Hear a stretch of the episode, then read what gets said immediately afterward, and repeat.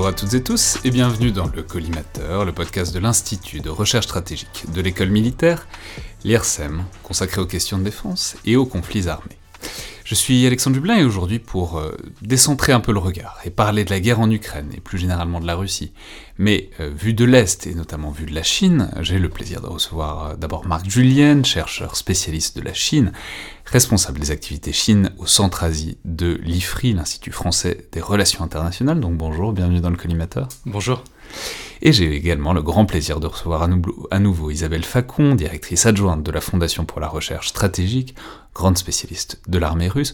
Je peux d'ailleurs rappeler le remarquable petit livre que vous avez fait paraître l'an dernier aux éditions de l'Observatoire franco-russe, qui s'appelle La nouvelle armée russe, dont on avait d'ailleurs fait un podcast à l'époque, qui a été énormément écouté et réécouté depuis, euh, tant l'ouvrage, puisque vous nous en aviez révélé dans l'émission, était tout à la fois euh, remarquable et synthétique. Pour tout vous dire, c'est le premier réflexe que j'ai eu au moment de l'invasion russe que de rediffuser l'épisode, ce qui me semblait, il me semble toujours, euh, qui donne des clés assez essentielles pour comprendre l'outil militaire russe et son utilisation par Vladimir Poutine. Donc bonjour, bienvenue à, nouveau dans le collimateur. Bonjour.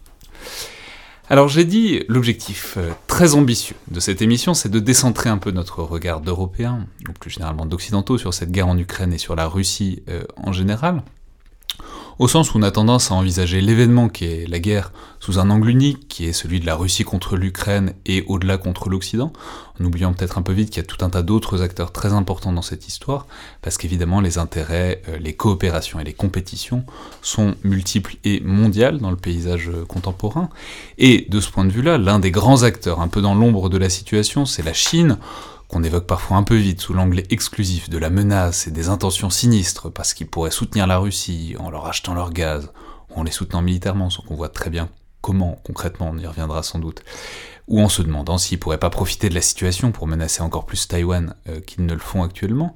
Alors sans aller jusque-là, on peut rappeler que la Chine s'est par exemple abstenue de condamner l'invasion russe de l'Ukraine, notamment euh, au Conseil de sécurité de l'ONU, tout comme l'Inde ou le Pakistan d'ailleurs, ce qui fait quand même à peu près 3 milliards de personnes, l'équivalent de 3 milliards de personnes, euh, en tout cas leurs représentants, qui n'ont pas condamné l'invasion, et que cette neutralité est sinon un soutien, au moins clairement un appui pour la Russie dans sa guerre en Ukraine.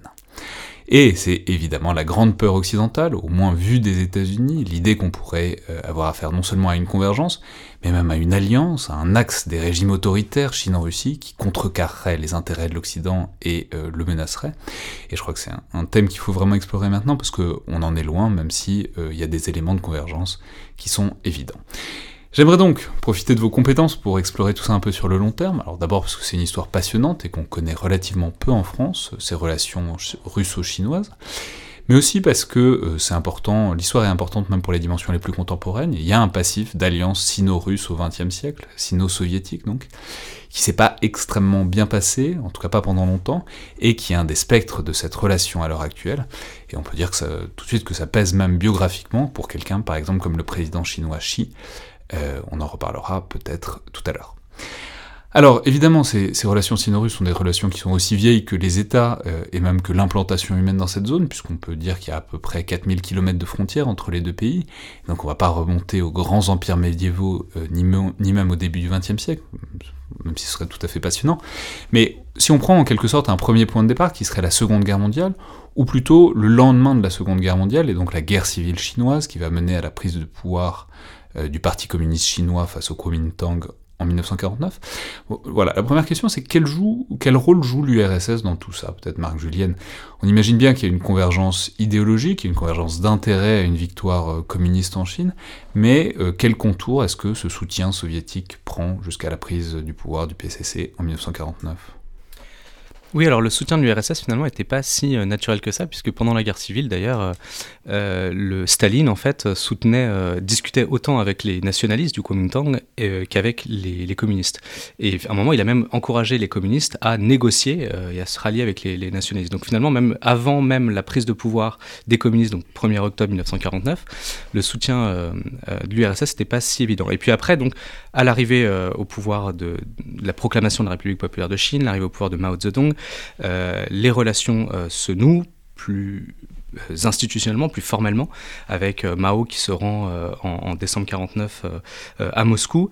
et puis, début 1950, il y a un traité d'amitié qui est signé entre les deux pays. Mais alors, juste, du coup, après, quelle relation se met en place entre régime, se entre, entre régimes communistes C'est-à-dire, voilà, comment est-ce que, est-ce qu'il y a un système qui intervient tout de suite? Est-ce que c'est des relations qui grandissent progressivement? Voilà, quel, est cet axe? Quelle, est cette relation Moscou-Pékin à partir, disons, dans la décennie 1950 alors la décennie 1950 est souvent décrite justement comme une coopération intense entre l'Union soviétique et la Chine. Euh, c'est vrai, et, à la, et je vais y venir, mais à partir de 1960, justement, les, relations euh, euh, se, se, rompent finalement. Mais du coup, même dès les années 50, euh, finalement, il y avait déjà une certaine euh, méfiance de part et d'autre, euh, des, personnalités entre Staline et Mao qui n'étaient pas forcément au beau fixe tout le temps. Mao était souvent assez vexé en fait d'être vu avec beaucoup de condescendance de la part de Staline, qu'il ne prenait pas vraiment au sérieux. mais le fait est deux caractères faciles en soi, Mao et Staline quand même. C'est sûr, oui, tout à fait. le fait est qu'il y a quand même eu une coopération très importante puisque c'est vraiment l'URSS qui a aidé à fonder la République populaire de Chine. En termes d'institutions, par exemple, le Parti communiste est une copie conforme du Parti communiste euh, de, l'Union soviétique. Euh, et puis, il y a eu toute une coopération euh, en sciences et technologies. Donc, c'est par exemple tous les, ingénieurs soviétiques qui ont été envoyés en Chine dès 1950 pour euh, euh, développer la base industrielle et technologique de défense chinoise, pour développer l'industrie du nucléaire euh, et le programme nucléaire d'ailleurs, dont, les, dont, les, Russes seront déterminants justement dans, dans, la, dans, la, dans, la, mise en place de ce, de ce programme. Après ça, il y aura euh, aussi la décision euh, de revenir sur cette coopération euh, suite à de nombreuses incompréhensions finalement entre les uns et les autres, surtout, sous, sous Khrouchtchev, donc avec donc la, volonté de l'URSS de se rapprocher un petit peu des Occidentaux, de voir comment on peut faire une coexistence pacifique. Également du côté de la Chine, mais là sous le contrôle de, de Marc, quand même l'affirmation d'une identité singulière et d'une politique étrangère plus indépendante des visions différentes sur euh, plusieurs crises, et notamment euh, les crises polonaises et euh, hongroises. Et puis finalement la, volonté des soviétiques finalement d'abandonner assez vite cette coopération dont Marc vient de, parler, avec le retrait très rapide à la fin des années 50 des 1300, je crois, spécialistes, donc des, ingénieurs, tous ces gens qui étaient venus pour aider finalement au développement des capacités industrielles nucléaires chinoises. Si on reprend la chose, donc euh, bon, ça, va pas si bien que ça entre Mao et Staline, mais une fois que Staline disparaît, ça va encore bien, bien pire, euh, parce que Khrouchtchev, bon, c'est pas la tasse de thé de Mao. Euh, Exactement. En fait, probablement que les relations s'inversent. Comme je disais, Mao était vexé de cette, euh, de cette condescendance de Staline et du coup, il va lui prendre le rôle euh, un peu supérieur comme ça avec Khrouchtchev, donc qu'il n'apprécie pas du tout. Et puis surtout que Khrouchtchev va lancer cette, ce mouvement de déstalinisation qui va pas du tout plaire à, Mao en fait. Et du coup, Mao n'aimait pas Staline, mais il n'aimait pas la déstalinisation non, plus. Il n'aimait pas non plus. Voilà, parce qu'il considérait que Staline, c'est pas son truc. Staline avait un mauvais caractère avec Mao, mais c'était quand même un grand leader communiste et ce ce que n'était pas Khrouchtchev aux yeux de Mao. Et donc, euh, euh, finalement, les, donc les, relations se sont d'autant plus euh, dégradées avec Khrouchtchev, et puis bon, ce sera pareil avec Brezhnev, mais voilà, à la fin des années 50, en tout cas, on arrive sur des relations qui s'enveniment de plus en plus entre Mao et Khrouchtchev, et puis cette rupture sino-soviétique en 1960, et puis après, les années 60, ce, sera voilà, toujours une dégradation de, la relation. Mais est-ce qu'il y a un... Déjà, qui fait la rupture? Est-ce que, enfin, c'est toujours une rupture, c'est toujours à deux d'une manière ou d'une autre. Mais est-ce qu'il y a un événement? Est-ce qu'il y a un prétexte? Est-ce qu'il y a un truc? Ou est-ce que c'est. Bon, bah voilà, il y a aussi des, divergences idéologiques. Enfin, un, mouvement idéologique toujours finit par euh, diverger d'une manière ou d'une autre. D'où vient euh, cette rupture Je sais pas? Moi, je ne saurais, pas dire l'événement, puisqu'en fait, ça a été vraiment un processus de la, du milieu des années 50 jusqu'à 1960. Euh, le fait est que en 1960, ça a été le fait que euh, Mao dise ouvertement euh, devant Khrouchtchev qu'il était un révisionniste, quelque chose qu'il disait avant plutôt en coulisses, et que les classes, c'était plus possible, et, que Khrouchtchev a demandé immédiatement à tous les spécialistes, ingénieurs, etc., soviétiques en Chine de revenir en URSS. Et là, c'était la, la, rupture finale. Mais la rupture finale était finalement la déliquescence en fait, d'un processus qui existait depuis plusieurs années. Donc au final, ça aurait été une parenthèse euh, relativement brève, quoi, 10-15 ans, alors même si on imagine bien que c'est une décennie assez euh, séminale, assez essentielle dans l'histoire de la Chine communiste, euh, mais bon, s'il il retire, il, retire les, techniciens au bout de 15 ans, bon, ça, ça a ses limites aussi.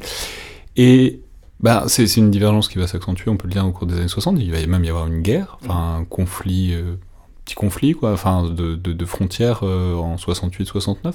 Peut-être expliquez-nous, parce que ça, forcément, ça cristallise aussi, euh, après cette période un peu idyllique, euh, une rupture qui va être durable pendant plusieurs décennies après. Hein, euh, oui, sur la, justement, c'est bien qu'on parle de, cette euh, guerre, parce que on parle souvent des, des, d'accrochage à la frontière, donc la frontière euh, entre la Russie et la Chine, pour rappeler, donc c'est une petite frontière au nord-ouest, et puis une très longue frontière au nord-ouest entre la Mongolie et la, Corée du Nord, et puis le, le Pacifique. et on parle souvent d'accrochage, de, mais en réalité, oui, au début 1969, il y a quand même eu euh, des, conflits, euh, un conflit armé de haute intensité euh, important pendant, quelques mois avec des, centaines de morts des deux côtés et, qui là a, été vraiment peut-être l'apogée finalement de la, de l'opposition, euh, de la, de la confrontation entre l'Union soviétique et la Chine, et ce qui va du coup précipiter les années 70 dans, euh, dans la doctrine euh, Kissinger-Nixon ou, l'inverse, Nixon-Kissinger, dont, on, dont, on, parlera peut-être. Mais, mais voilà, là, ça a été vraiment le, le, là, un conflit sur lequel on a même, les soviétiques ont même euh, menacé, en tout cas envisagé d'utiliser l'arme nucléaire. Donc je ne pense pas que c'était seulement un tout petit accrochage. Alors justement, parlons-en de, de, cette décennie 70, parce qu'elle est intéressante. On connaît parfois la vie de, de Kissinger en 71 en Chine, puis ensuite c'est la normalisation des relations à partir de 72. Euh, voilà, quel, euh, bon, et, on mesure bien, on se souvient que c'est l'idée qu'il s'agit de détacher progressivement la Chine de l'URSS pour en quelque sorte affaiblir le bloc communiste de la part des États-Unis. Mais quel, euh, simplement, quelles conséquences est-ce que ça a eu sur le long terme, notamment sur les perceptions mutuelles, cette, euh, cette rupture, cette séquence? Tout à la fois la brouille, mais aussi peut-être le fait que la Chine se soit ouverte aux États-Unis. Peut-être Isabelle Facon sur, en tout cas, ce que ça a influé comme perception depuis Moscou de la puissance qu'était la Chine et du partenaire que ça peut être ou que ça ne peut pas être. Je peux, je ne suis pas historienne, donc je ne vais pas parler de cette période-là, mais en tout cas, c'est vrai que dans la perception russe euh, ces dernières années, donc au cours des 30 dernières années, cette notion de triangle, finalement, elle a également été assez euh, importante, puisqu'il y a eu toujours cette idée que euh, les, les, les, Américains n'avaient de cesse de vouloir séparer la Chine de la Russie, qui se sont rapprochés assez tôt, justement, sur un agenda plutôt anti-américain ou anti-hégémonisme américain.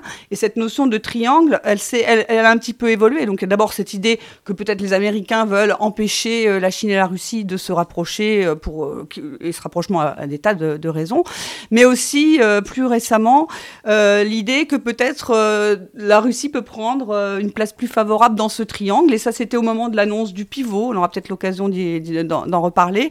Où là les Russes se disent bon bah peut-être que là on peut plus se situé du côté d'un partenariat avec les États-Unis euh, pour euh, desserrer l'emprise de la relation avec la Chine sur nous et l'empêcher de devenir trop euh, étouffante en fait pour la Russie. Et puis à nouveau aujourd'hui, on voit une sorte de redéfinition du côté des Russes sur cette notion de triangle en disant on ne veut pas qu'il y ait qu'un duopole. ils le disent pas comme ça, mais c'est quand même très clairement ça qui les motive. On veut pas qu'il y ait qu'un duopole sino-américain. On veut rester dans le trio de tête et voilà. Et c'est les Russes, en fait, qui amènent assez constamment cette idée d'un triangle qui définirait les grands équilibres euh, mondiaux. Marc Julienne, sur ce passif, peut-être à la fois de l'alliance, de la brouille, et puis du, triangle qui apparaît dans les années 70, c'est-à-dire quel souvenir on garde euh, en Chine de euh, cette époque-là, et puis de la, divergence progressive avec Moscou? Quelle est la perception même de Moscou comme un partenaire du point de vue historique? La, perception de, cette année, de ces années-là, de cette période, des années 70, mais même des années 80, euh, puisque finalement les, deux pays vont reconnecter à la fin des années 80, en 89, euh, c'est plutôt un non-partenaire. Donc là, je, je, ne vois pas voilà, de, vision de partenariat.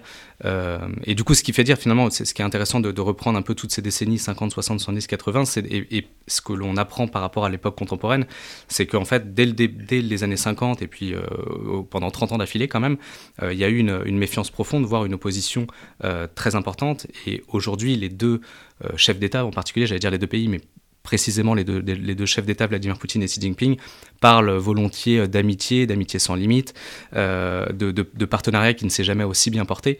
Et d'un autre côté, finalement, c'est pas si difficile puisque, puisque finalement, ça fait que depuis le début des années 90 que les deux pays ont renoué.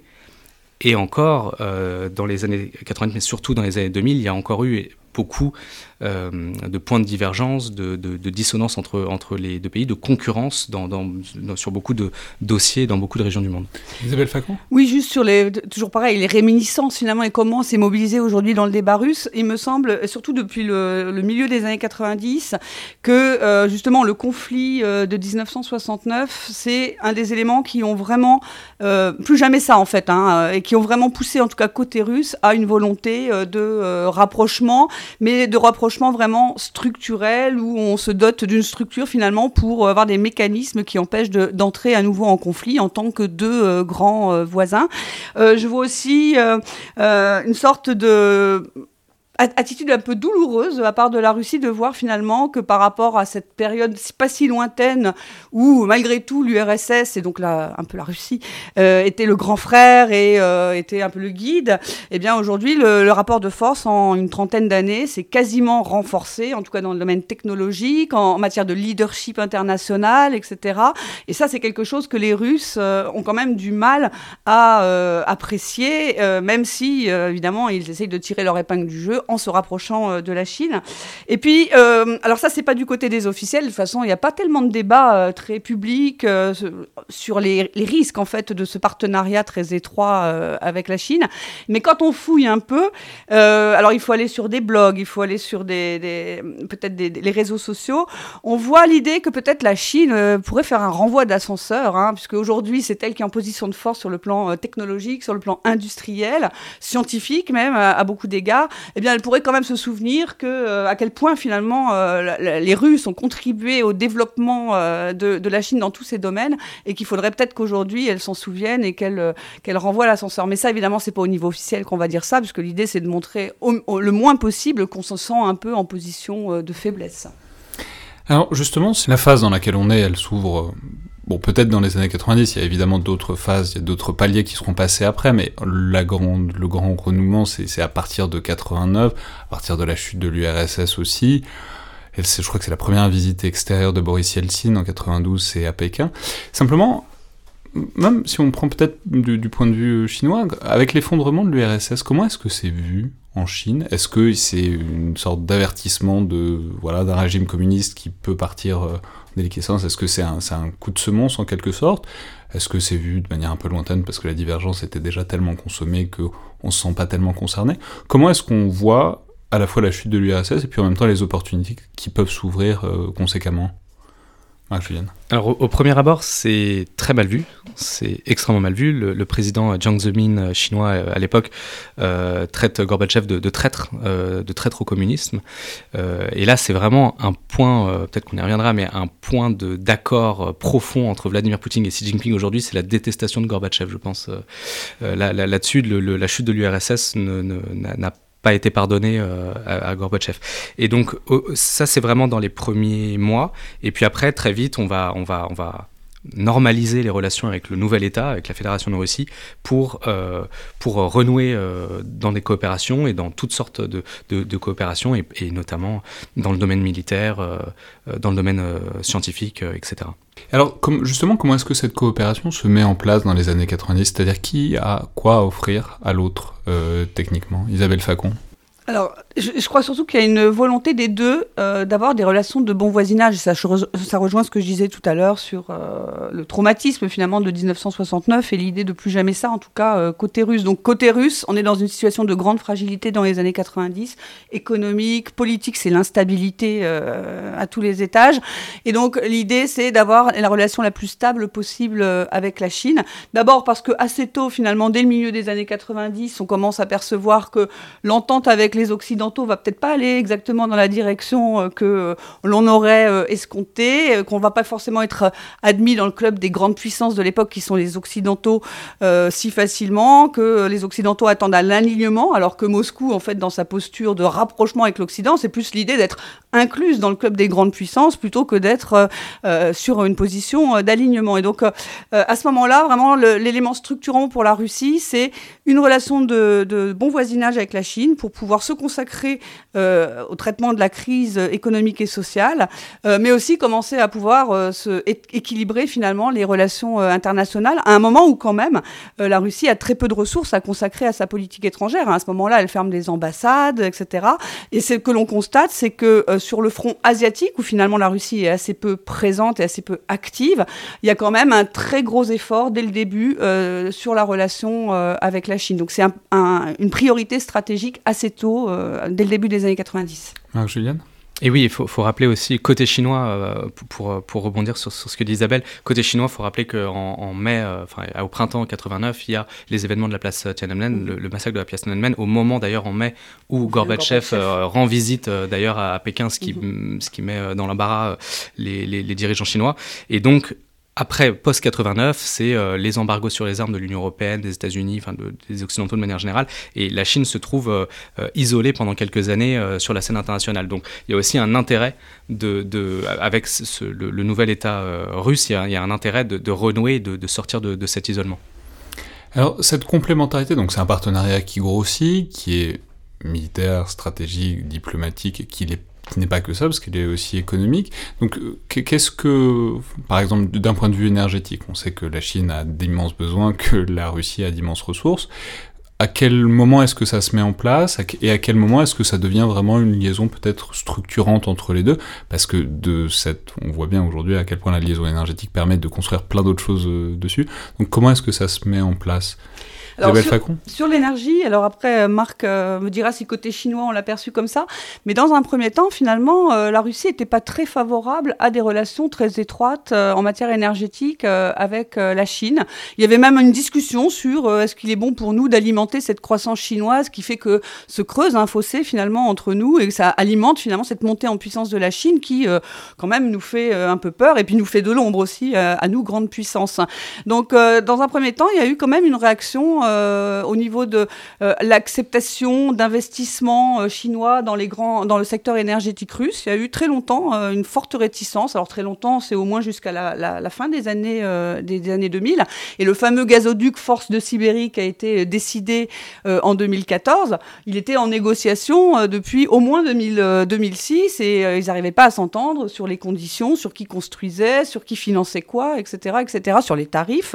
donc il y a quand même eu beaucoup de, de tension à ce sujet-là, si bien que les Chinois, d'après ce que j'ai observé, ont fini par regarder plutôt des côtés des républiques centra-asiatiques parce que la Russie, visiblement, n'était pas forcément euh, très encline à développer les euh, exportations euh, d'hydrocarbures. En tout cas, c'était pas une priorité. Et même au début, quand elle a commencé à vouloir diversifier ses, ses, exportations d'hydrocarbures avoir des marchés en Asie, en fait, initialement, elle s'était plus tournée vers le, vers le Japon. Et puis après, les choses ont pris une autre tournure.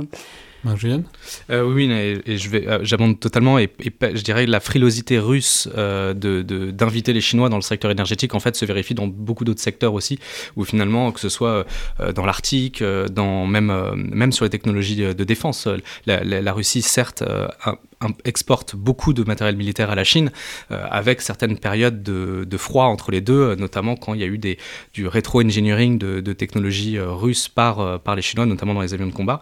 et donc, finalement, c'est pour ça que la, Russie, je crois, a toujours eu jusqu'en 2014, mais c'est l'étape suivante, a toujours eu quand même une grande méfiance, une grande frilosité à coopérer trop, euh, de manière trop proche avec les, Chinois. Et on peut aussi mettre le, secteur spatial dans, dans, ce chapitre. Mais alors justement, parlons-en, venons-en à ce domaine militaire. Donc on sait que bah, la Chine avait du retard, que la Russie était une immense armée, qu'elle est toujours... Enfin, en tout cas dans la décennie 90 et même au début de la décennie 2000, il n'y a pas de commune mesure en termes de puissance militaire. Mais comment est-ce que ça se fait, cette coopération? Comment elle se met en place? On parlera peut-être, il y a des exercices, il y a, tout un tas de choses, mais même, je sais pas, peut-être en termes de technologie, de transfert de technologie, d'achat d'armes. Comment est-ce que ça se met en place, cette espèce de, relation dans les décennies 90 et 2000 Isabelle Facon? Alors, c'est vrai que là, il y avait vraiment complémentarité des, besoins, hein, parce que du côté euh, russe, il n'y avait pas de commande nationale pendant quasiment toute la décennie 90 et même une grande partie, la première moitié des années 2000. Euh, c'est pas le ministère de la Défense qui était le principal client de la tentaculaire industrie d'armement russe. Et donc, effectivement, comme Marc l'a rappelé, euh, euh, la Chine est soumise en embargo à partir de, des événements de Tiananmen. Et donc, côté chinois, eh bien, on va trouver dans, déjà dans les stocks hein, présents dans les entreprises d'armement russes et puis dans cette volonté de coopérer, on parle souvent des commandes indiennes et chinoises de cette période-là comme des planches de salut en fait pour l'industrie euh, d'armement russe parce qu'il n'y avait pas de commandes. Euh, L'armée russe avait déjà assez de T-72, ça servait plus à rien. Non, ça a permis aussi de continuer à faire tourner les usines, puis il y avait quelques stocks, puis bon voilà, euh, ça, ça, a bien contribué, je crois, au, à la montée en puissance de la Chine sur le plan militaire. Mais ils achetaient quoi? Alors ils achetaient toutes sortes de plateformes aéronautiques, des plateformes navales, il y a des, des, des missiles qui pour équiper toutes ces plateformes. Donc il y avait vraiment une gamme très étendue en fait de matériel. Et donc les chiffres que j'avais, que, que, je ressors toujours, hein, c'est qu'en entre 92 et 2006, 80% euh, des importations d'armes de la Chine provenaient de euh, Russie. Et pour la Russie, ça représentait à peu près 25% de ses exportations d'armement. Alors l'Inde, encore, c'était encore plus important pour, pour la Russie, mais on parlait de ghetto asiatique à cette période-là pour le, complexe industriel de défense russe qui misait vraiment beaucoup là-dessus. Mais justement, puisqu'on parlait de cette crainte toujours russe de l'émergence trop rapide de la Chine, est-ce qu'il leur vendait tout? Est-ce qu'il leur vendait aussi les bons trucs, les trucs derniers cris, etc. Ou est-ce que ben, on se limitait à vendre des vieux modèles, vendre des vieux stocks? Est-ce qu'il y avait aussi une peur de cette bon, de, de, de laisser monter euh, la Chine trop vite? Alors, je crois que d'abord, à cette époque-là, il y avait quand même un écart technologique suffisant pour que euh, la Russie puisse vendre pas forcément ses technologies dernier cri. Ça, ça viendra un petit peu plus tard et ça va poser, euh, ça va poser des problèmes. donc, il y a une certaine, voilà, une certaine assurance du côté russe et la priorité, c'est quand même de sauver les, les industries d'armement. Donc, on parle toujours de la, la Russie joueuse d'échecs. Je sais que vous adorez cette comparaison. Ça. Mais en fait, souvent, la Russie, elle est dans le mode réactif et dans le mode pragmatisme maintenant. Et là, la priorité, c'était sauver les industries euh, d'armement. Mais vous le suggérez, en fait, à partir du milieu des années 2000, il va y avoir un palier. D'abord parce que euh, la Chine euh, a beaucoup d'armements russes à absorber.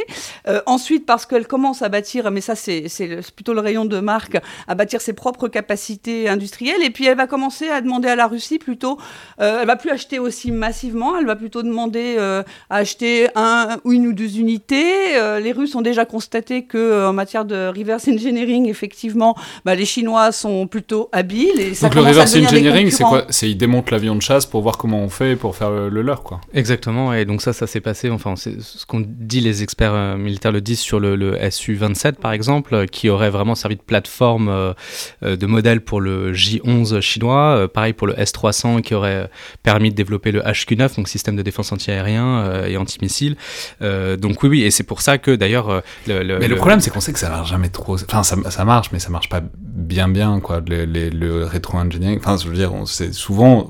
mais on s'est moqué aussi à une, certaine époque des avions de chasse chinois en disant, bah, c'est des mauvaises copies, enfin des copies faites en Chine, enfin bon, bref, ça, a été un truc, de, mais est-ce que ça a été vraiment le cas, ou est-ce que ça a été un programme, ce programme de rétro-engineering a porté ses fruits malgré tout?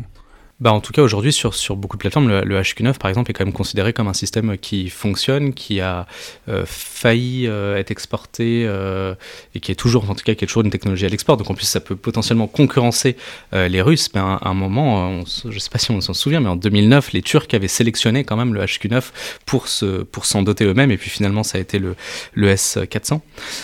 Non, mais je voulais juste dire que côté russe, euh, si j'en crois les, les, protestations des industriels d'armement, enfin, à un moment donné, c'était plutôt le pouvoir politique qui poussait à ce que euh, la Russie euh, avance sur l'avant, parce que les Chinois voulaient le Sukhoi 35, voulaient le S-400. 2014, évidemment, on bascule dans autre chose, mais avant, dans les années précédentes, c'était l'industrie qui résistait pour ces raisons-là, qui parlait de propriété, respect de la propriété intellectuelle, alors que le pouvoir politique avait tendance à plutôt pousser. Donc c'était les industriels eux-mêmes qui n'étaient pas trop fans de continuer euh, à alimenter euh, le concurrent, enfin cette industrie qui devient une concurrente. Et puis même plus que euh, pas trop fans, je pense qu'ils étaient, il y avait quand même eu, ils l'ont quand même très très mal pris dans la dans l'habileté des Russes. Et Isabelle parlait de complémentarité des besoins justement donc au début des années 90 et on, va venir à 2014. Mais en fait, du coup, je me, je me demande dans quelle mesure finalement c'est pas la Russie ne coopère pas avec la Chine quand elle est acculée en fait, quand elle a plus le choix finalement, quand elle a plus aucun client pour sa BITD et qu'il faut la reconstruire après la chute de l'Union soviétique. là, la base industrielle la base industrielle et, technologique de défense, là, elle se tourne vers la Chine. Elle est contente de trouver la Chine pour lui, euh, pour lui exporter euh, ses armes. Euh, quand ça devient suspicieux, quand ça devient voire même dangereux au début des années 2000, elle, elle, ralentit, voire même elle interdit d'exporter certaines technologies. Et puis quand 2014, après la, la, guerre de Crimée, où la Russie est totalement isolée, là, à ce moment-là, la, Chine, la, Russie pardon, s'ouvre beaucoup plus dans énormément de secteurs. Et encore une fois, là, on a parlé de, de, de l'armement, mais c'est aussi la, même chose dans, dans, dans, le domaine spatial, par exemple, où la Russie était assez euh, frileuse à, à, coopérer dans certains domaines. Et puis après 2014, là, on ouvre les vannes et on coopère dans tous les domaines. En tout cas, on dit qu'on coopère. Мама Зидун, большой шалун, он до сих пор не прочь кого-нибудь потискать. Заметив слабину, меняет в раз жену, и вот недавно докатился до артиськи. Он махудал, он похудал, у ей открылся темперамент слишком бурный. Не баба-зверь, она теперь вершит делами революции культурной. А ну-ка встаньте, дянь, а ну талмуд достань, уже трепещут мужнины враги. Уже видать концы, жена Люшауци сломал две свои собачьи ноги. А кто не чтит цитат, тот ренегат и гад Тому на заднице наклеим дацибао Кто с Мао вступит в спор, тому дадут отпор. Его супруг вместе с другом линем бяо. А кто не верит нам, тот негодяй и хам. А кто не верит нам, тот прихвости не плакса. Марксизм для нас, а ведь Маркс не плыл в янзы Китаец Мао раздолбал еврея Маркса Mais alors, juste avant d'en arriver à 2014, il y a donc les matériels, c'est très bien, c'est très important, et puis il y a les savoir-faire aussi, c'est très important aussi, et on sait que la Chine avait aussi beaucoup de retard euh, sur les savoir-faire, et une des manières de compenser ça euh, en général, et ça l'a été là en particulier, c'est de faire des exercices conjoints, c'est de faire de la coopération de défense, de faire des échanges, etc. ça, on sait que la, bon, on, sait pas, on peut le dire que la décennie 2000 a été très riche en exercices, en coopération, en manœuvres, euh, russo-chinoise. Qu'est-ce qu'on peut dire de ce moment-là et de ce que ça indiquait sur la convergence stratégique et militaire russo-chinoise, Isabelle bah, Flacon? Alors peut-être que Marc en a une autre perspective, mais moi je, trouve qu'au contraire c'était justement au regard de euh, la densité des relations dans le domaine militaro-industriel, enfin de l'armement en fait, euh, la coopération militaire en tant que telle était pas si développée que ça. Alors euh, il y a eu des exercices notamment dans le cadre de l'organisation de coopération de Shanghai. Alors c'est vrai qu'il y en a un qui a été assez marquant en 2005 parce que c'était censé être, en général ce sont plutôt des exercices de lutte contre le terrorisme, mais bon pour cet exercice-là on a des bombardiers stratégiques il y a des opérations de débarquement amphibie, donc ça allait un petit peu plus loin. Donc c'était, ça avait été marquant parce que c'était euh, sans doute un des premiers exercices conjoints qui clairement visait à envoyer un signal euh, aux euh, États-Unis et montrer que la puissance cumulée de la Chine et de la Russie, ça pouvait représenter quelque chose. Mais en fait, c'est assez marginal et la plupart des exercices entre la Russie et la Chine ont été d'envergure assez limitée dans les années 2000. Et là encore, c'est plutôt à partir de, de quand voilà, 2010, la, détérioration des relations entre les États-Unis et, la Russie est déjà très avancée. Et là, on commence à avoir plus de coopération régulière. Alors, ça commence en 2012 avec les euh, manœuvres navales annuelles entre la Russie euh, et la Chine. Parfois, c'est dans des coins où là aussi, on sent bien qu'il y a un petit message. Alors, parfois, c'est en Baltique, parfois, c'est en Méditerranée, parfois, c'est en mer de Chine du Sud, même si ce n'est pas dans les zones contestées. Il y a quand même euh, là aussi un message. Il y a des patrouilles de bombardiers stratégiques, ça c'est plus récent. Euh, et puis surtout, il y a eu cette première participation de troupes russes, chinoises pardon, en territoire russe à l'occasion du grand exercice stratégique Vastok. C'était en 2018. Vastok, ça veut dire Est, et en général, c'est l'exercice qui vise à traiter les menaces, les risques de sécurité qui proviennent de la direction stratégique est. Et donc euh, le fait que la Russie accueille sur son territoire euh, des euh, troupes chinoises, hein, il y avait aussi des troupes de Mongolie, eh bien ça montre bien qu'on a vraiment atteint une très bonne relation de voisinage. L'année suivante, à nouveau, les, les, troupes chinoises participent au grand exercice stratégique. Et puis l'année dernière, 2020 également, et l'année dernière, vous avez eu des troupes russes qui sont venues s'exercer sur le territoire de, de la Chine. Donc il y a un mouvement.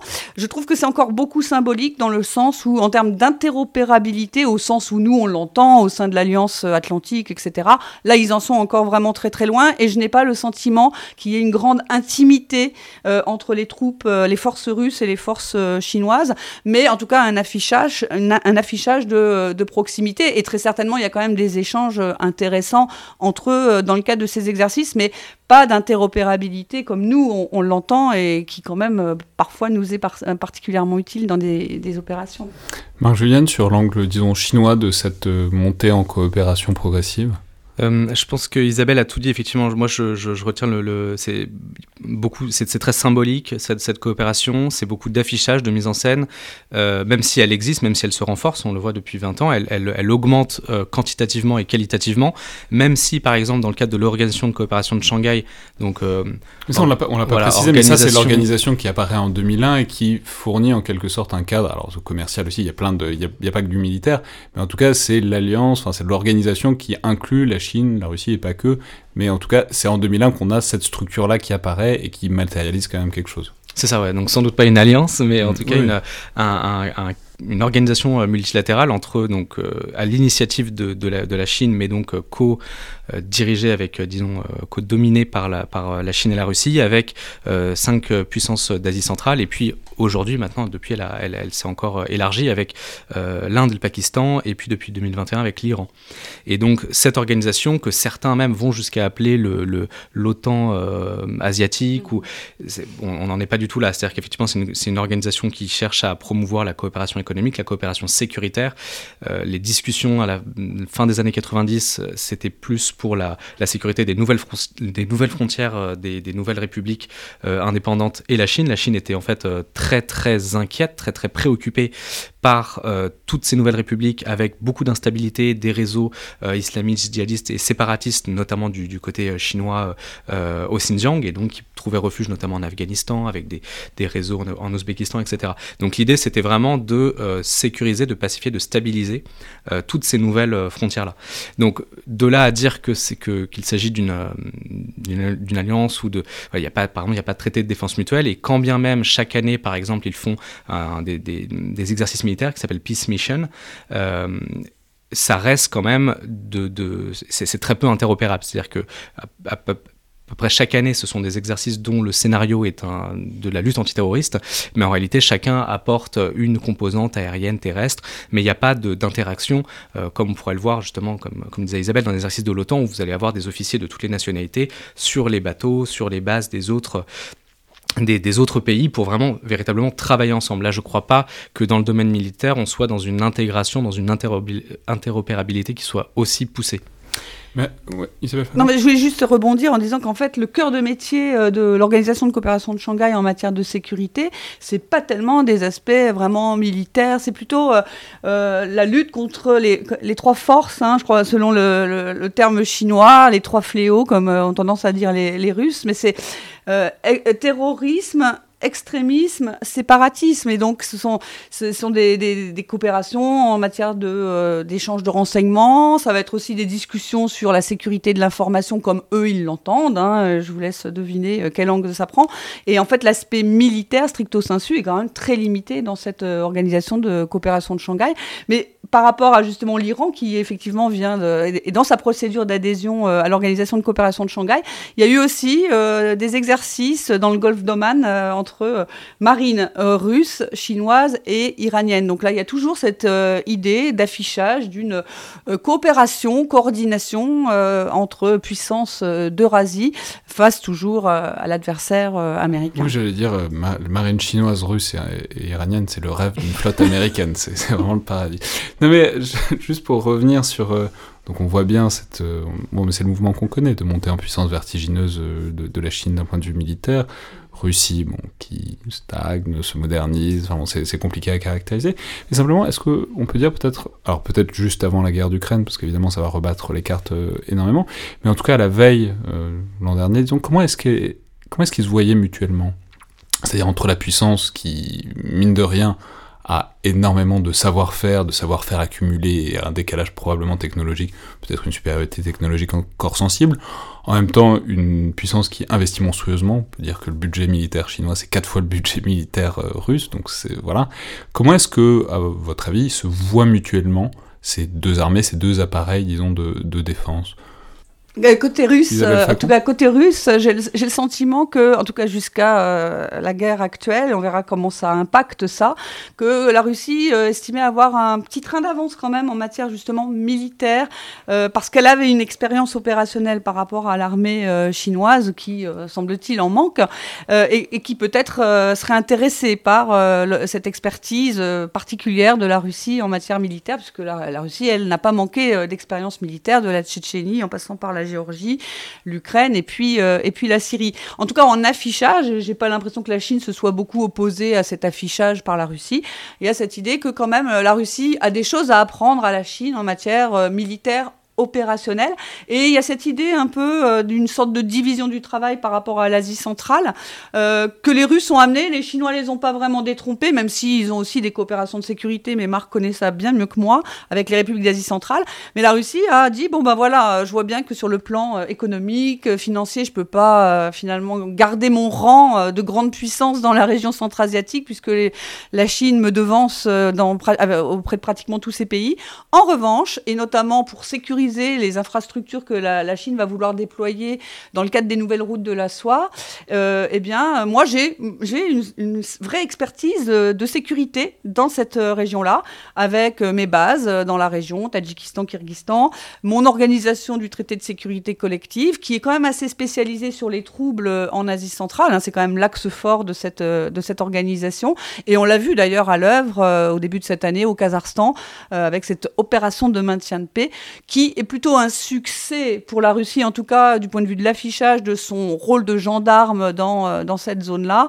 Euh, c'est plutôt un succès. Après, j'aimerais savoir euh, si la, Chine a apprécié ça, si elle l'a vu comme un problème ou si au contraire elle s'est sentie satisfaite de ce, de ce rôle finalement de l'OTSC dans, dans cette crise au Kazakhstan, mais qui rejoint cette tendance de la Russie à se poser en spécialiste de la chose militaire, de la stabilisation de la région centra-asiatique.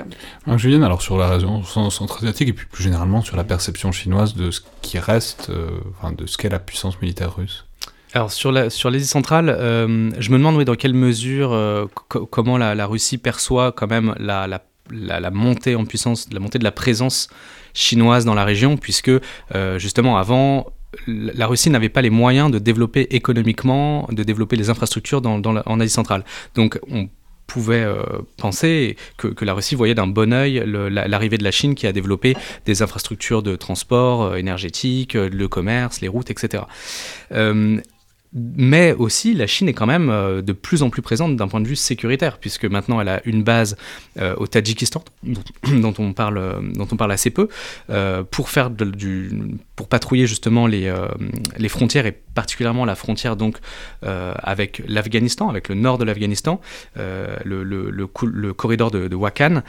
qui mène justement à la frontière entre la Chine et l'Afghanistan, petite frontière en haute altitude, et donc du coup difficile à, patrouiller, et donc du coup c'est pour ça que la Chine a besoin de, cette, de cette base au Tadjikistan. Mais c'est quand même pas rien. Euh, avec Djibouti, euh, la Chine a aussi une base euh, au Tadjikistan. Et puis il y a aussi des, partenariats de sécurité aussi beaucoup de coopération frontalière pardon, avec le Tadjikistan, mais aussi avec l'Ouzbékistan et d'autres pays. Donc ça, et puis il y a aussi les contrats, les transferts d'armement qui, qui, augmentent entre la Chine et les pays d'Asie centrale. Le Turkménistan, par exemple, il y a quelques années, a été un, pays, je crois que c'est 2017, où il y a vraiment eu beaucoup d'achats d'armement chinois, même des drones, enfin même des, des, des équipements de, relativement haute technologie. Et, et ça, du coup, j'ai l'impression que la Chine prend une place de plus en plus importante sur le plan sécuritaire et je me demande comment la, Russie voit ça. Euh, pour revenir à votre question aussi sur le, de manière plus générale, en fait, au-delà même de la, de la perception de la Chine, euh, de, de l'armée euh, russe, quelque chose qui me frappe, et je ne sais pas ce qu'Isabelle ce qu'Isabelle en pense, c'est cette sorte de condescendance mutuelle que je trouve dans beaucoup d'articles et rédigés par des spécialistes euh, chinois euh, et parfois par des spécialistes russes. De, voilà, cette condescendance mutuelle en fait de dire les Russes qui disent mais de toute façon nous on est vraiment on est la vraie puissance militaire, on sait faire des équipements militaires depuis longtemps de haute technologie qu'on exporte dans, dans le monde entier et qu'on et qu'on s'en sert en fait euh, sur des théâtres d'opération. La Chine n'a pas fait un théâtre d'opération depuis plusieurs décennies. Donc en fait nous on sait vraiment faire et la Chine ils ont beau nous copier en réalité ils y arriveront pas. Euh, pareil, sur le spatial, la, Russie, nous sommes euh, la première puissance spatiale historique, la première puissance mondiale euh, dans, dans, le spatial, et la Chine, ils essayent, mais on était là avant. Et du côté chinois, il y a une sorte de condescendance de la, puissance déclinante russe, genre oui, oui, c'est sûr, ils ont envoyé Sputnik, c'était très bien en 57, mais bon, maintenant, maintenant, on envoie beaucoup plus de, de, satellites qu'eux, ils ont plus, ils ont plus un sou à mettre dans leur, dans leur programme spatial, et, et pareil dans le domaine militaire, c'est certes, euh, les Russes étaient très forts à une époque, mais l'avenir nous appartient en fait.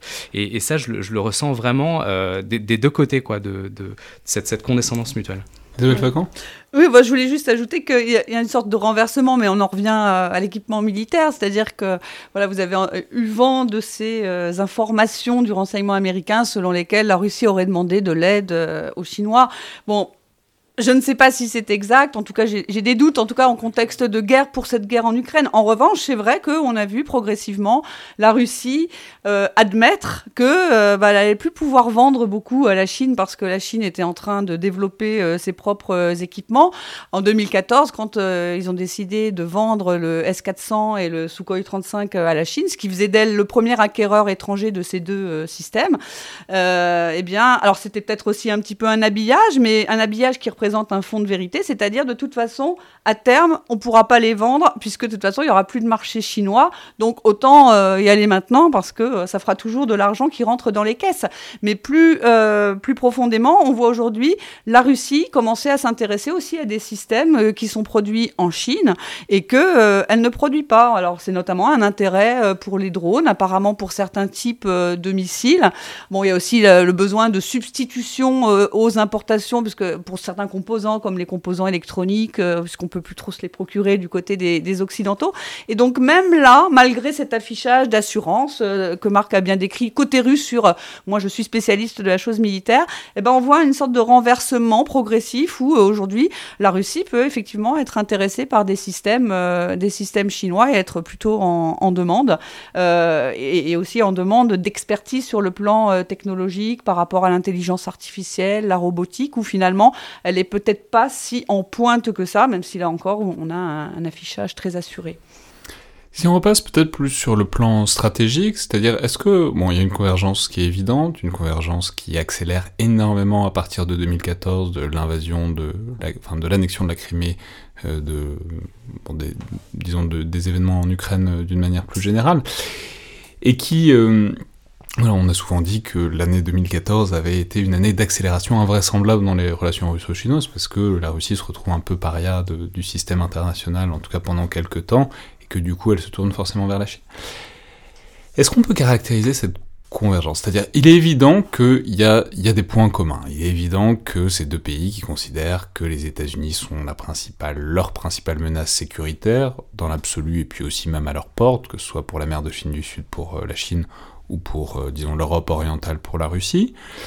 Il est évident que ce sont deux puissances qu'on peut qualifier globalement de révisionnistes, c'est-à-dire qui veulent changer le système international dominé par les États-Unis. Ok, mais est-ce que qu'est-ce que ça pèse et est-ce que ça va au-delà de ça? C'est-à-dire dans quelle mesure est-ce que c'est le vieil adage de l'ennemi de mon ennemi et mon ami, ça c'est sûr, et dans quelle mesure est-ce qu'il y a des convergences peut-être plus substantielles qui apparaissent sur le plan stratégique en termes de valeur, en termes d'intérêt, en termes même d'envisager un système qui les arrange l'un et l'autre, ou est-ce que pour l'instant ça reste vraiment uniquement polarisé sur la peur, l'inquiétude, la volonté de reprendre un peu du terrain sur les États-Unis? Isabelle Facon? Alors, je pense que euh, la coordination, elle est quand même assez limitée. C'est vrai que souvent, euh, on les voit sur certains théâtres. Alors, au-delà de la résistance à cette pression américaine qu'ils ressentent très fortement euh, tous les deux. Et je pense qu'il s'est accentué à partir de l'administration Trump, en fait. Et ça, ça a plutôt été dans le sens de la Russie, parce que depuis euh, Trump, elle a le sentiment que les États-Unis, en étant beaucoup plus dans la pression sur la Chine, finalement, ça donne de l'air aussi à la Russie, parce que euh, la Chine a plus besoin d'elle. Mais ce que je vois, que ce soit en Afrique, au Moyen-Orient ou ailleurs, souvent ils sont sur les mêmes terrains, ils se gênent pas mutuellement mais ils se coordonnent pas forcément non plus euh, beaucoup. Hein. donc, euh, mais je pense que le cœur de leur, euh, leur, leur partenariat, c'est on ne se gêne pas. C'est-à-dire la non-ingérence, euh, ça marche dans, ce cas-là, parce que c'est, en tout cas côté russe, la non-ingérence, ça marche entre grandes puissances. Hein. Évidemment, euh, les petits pays, comme disent les Russes, doivent comprendre qu'ils euh, doivent s'en remettre à la grande puissance qui est dans leur, dans leur zone. Mais entre grandes puissances, effectivement, on ne fait pas de l'ingérence, on, respecte les intérêts de l'autre, et donc on essaye de ne pas se gêner. Et d'ailleurs, c'est ce que on peut dire qu'on observe actuellement en Ukraine, même si je pense que la Chine, mais la marque connaît ça mieux que moi, est, est gênée par cette affaire et euh, voilà. Mais il y a un, effort pour ne pas euh, gêner la Russie euh, en critiquant trop fortement, etc. Mais en revanche, là où je trouve qu'il n'y a pas de neutralité de la part de la Chine sur cette question-là, c'est sur la question de la responsabilité occidentale dans les origines profondes de ce, de ce conflit. Oui, je crois vraiment que la, convergence essentielle entre Russie et Chine, c'est le la détestation du modèle euh, démocratique euh, occidental, de l'hégémonisme américain, des alliances euh, de l'alliance occidentale de l'OTAN, de son élargissement. alors ça c'est du côté de la Russie la, question de l'élargissement ou pas, mais depuis 2019, la Chine est entrée dans l'agenda officieux de, l'OTAN, enfin officieux pas qu'officieux, puisque dans euh, les, dernières, euh, derniers communiqués conjoints des sommets de l'OTAN, la Chine est euh, explicitement citée, un paragraphe entier d'ailleurs dans, le dernier sommet de 2021. Et puis au prochain sommet de Madrid de l'OTAN en juin prochain, euh, et tout le monde attend que, que, la Chine, enfin, a priori, il n'y a, pas beaucoup de suspense sur le fait que la Chine aura une place importante euh, dans le nouveau concept stratégique de l'OTAN. Donc la Chine perçoit aussi l'OTAN comme une menace qui arrive. Et en plus de l'OTAN, il y a ce nouveau partenariat stratégique, AUKUS, entre les États-Unis, le Royaume-Uni et l'Australie, donc là qui vise beaucoup plus l'Indo-Pacifique. Et donc la, Chine finalement voit ça du pareil au même, un peu l'OTAN et l'AUKUS. Et donc là, il y a vraiment une convergence de, euh, idéologique euh, contre les États-Unis et tous leurs alliés, tout le, tout le monde occidental. Maintenant, je pense que cette, euh, je, crois que euh, la stratégie, le, la, la, coordination justement des, des deux partenaires, c'est de, de, de, mettre cette convergence sur le devant de la scène et surtout de masquer toutes les divergences potentielles entre les deux acteurs, euh, que ce soit en Asie centrale, euh, en Arctique, en Afrique, que ce soit même euh, dans le spatial ou dans d'autres domaines. Surtout ne pas en parler pour montrer au monde, au monde occidental, que les, que les, les deux sont des partenaires, voire même des alliés, ils le disent pas, évidemment qu'ils disent surtout pas qu'ils sont des alliés, ils disent qu'ils sont des partenaires stratégiques et c'est et c'est à mon avis le, terme qui convient le mieux en, réalité. Mais c'est, je pense que c'est dans leur intérêt justement de, de, montrer, de faire peser la menace d'un rapprochement, voire d'un axe euh, russo-chinois euh, contre l'Occident. En même temps, on peut dire qu'il y a des limites assez nettes, enfin, ne serait-ce que d'un point de vue diplomatique euh, officiel, quoi. En 2014, la Chine n'a pas reconnu l'annexion de la Crimée. Euh, la Russie appuie pas particulièrement les revendications de la Chine en mer de, Chine du Sud. Enfin bon, c'est pas euh, ce que vous disiez un peu là, voilà, il y a des effets d'affichage, mais sur les déclarations, sur ce qui est net, sur ce qui est tangible, ça va pas si loin que ça non plus. Exactement. Moi, c'est tout à fait ce dont je veux parler, justement. Quand je dis qu'ils veulent mettre sur le devant de la scène une certaine convergence, mais qu'en réalité, il y a beaucoup de dossiers sur lesquels ils ne sont pas d'accord. Typiquement, vous avez parlé donc de, de, de, la, Crimée, ou plus, récemment, des républiques, la, la, la déclaration d'indépendance des républiques de, de Lugansk et de Donetsk. Euh, c'est des choses que la Chine ne peut pas reconnaître. Donc, elle n'en parle pas, elle essaie de surtout d'ignorer complètement la question et de ne pas être confrontée à cette question-là, mais évidemment qu'elle ne peut pas en parler, puisque ce serait admettre, ce serait créer un précédent de que, la Chine reconnaisse ces, républiques-là sans qu'il y ait par exemple de, traité de paix ou de traité entre l'Ukraine et, la Russie. Ce serait en fait créer un précédent sur des, problèmes de séparatisme que, la Chine a elle-même sur son territoire, le Xinjiang, le Tibet euh, et même la question de, Taïwan. C'est pour ça justement que on va peut-être y venir, mais évidemment tout le monde a le regard euh, euh, tourné vers Taïwan par, le biais de la, crise ukrainienne et la Chine vraiment dit et clame à qui veut l'entendre que ça les deux dossiers n'ont absolument rien à voir, pour la bonne raison que l'Ukraine est une puissance euh, reconnue, membre des Nations Unies, euh, reconnue par l'ensemble de la communauté internationale, ce que n'est pas Taïwan. Et donc, euh, circuler, il n'y a rien à voir, il n'y a, aucun point commun entre les deux théâtres. Oui, enfin, les, Russes, mais aussi les Chinois dans une autre mesure, euh, en fait, habillent ça hein, euh, en disant, euh, de toute façon, nous, on est attachés chacun à notre autonomie stratégique et en fait, on propose au reste du monde un autre modèle de relations internationales, autre, hein, sous-entendu, différent de celui des Occidentaux qui seraient interventionnistes et qui voudraient imposer leur système de valeurs à tous. Eh bien, les Chinois et les Russes, finalement, présentent leurs différences sur certains sujets comme justement euh, le signe qu'on peut travailler ensemble, même si on n'est pas d'accord sur tout et même si on a euh, des divergences euh, fondamentales. Donc même ça, ils arrivent à le mettre en valeur à travers un discours sur nous avons un modèle de relations internationales différentes et c'est pas parce qu'on n'est pas d'accord sur tout qu'on ne peut pas avoir une relation harmonieuse. Et puis surtout, encore une fois, l'idée de ne pas se gêner finalement mutuellement, c'est-à-dire qu'on ne va pas prendre position sur les dossiers qui sont vraiment sensibles pour l'autre. Mais ça, on peut, enfin, c'est aussi la fragilité de la chose, c'est qu'on sait que par exemple il y a une connexion personnelle qui est réelle entre Xi et Poutine. Pour des raisons personnelles aussi, on peut dire que Xi c'est un, enfin, c'est un, prince rouge, quoi. Enfin, c'est un descendant de, prince rouge, et que donc il a vécu la Chine au moment où elle se soviétisait euh, très rapidement, et qu'il semblerait, il l'a déclaré plein de fois, qu'il a une grande tendresse pour euh, l'URSS.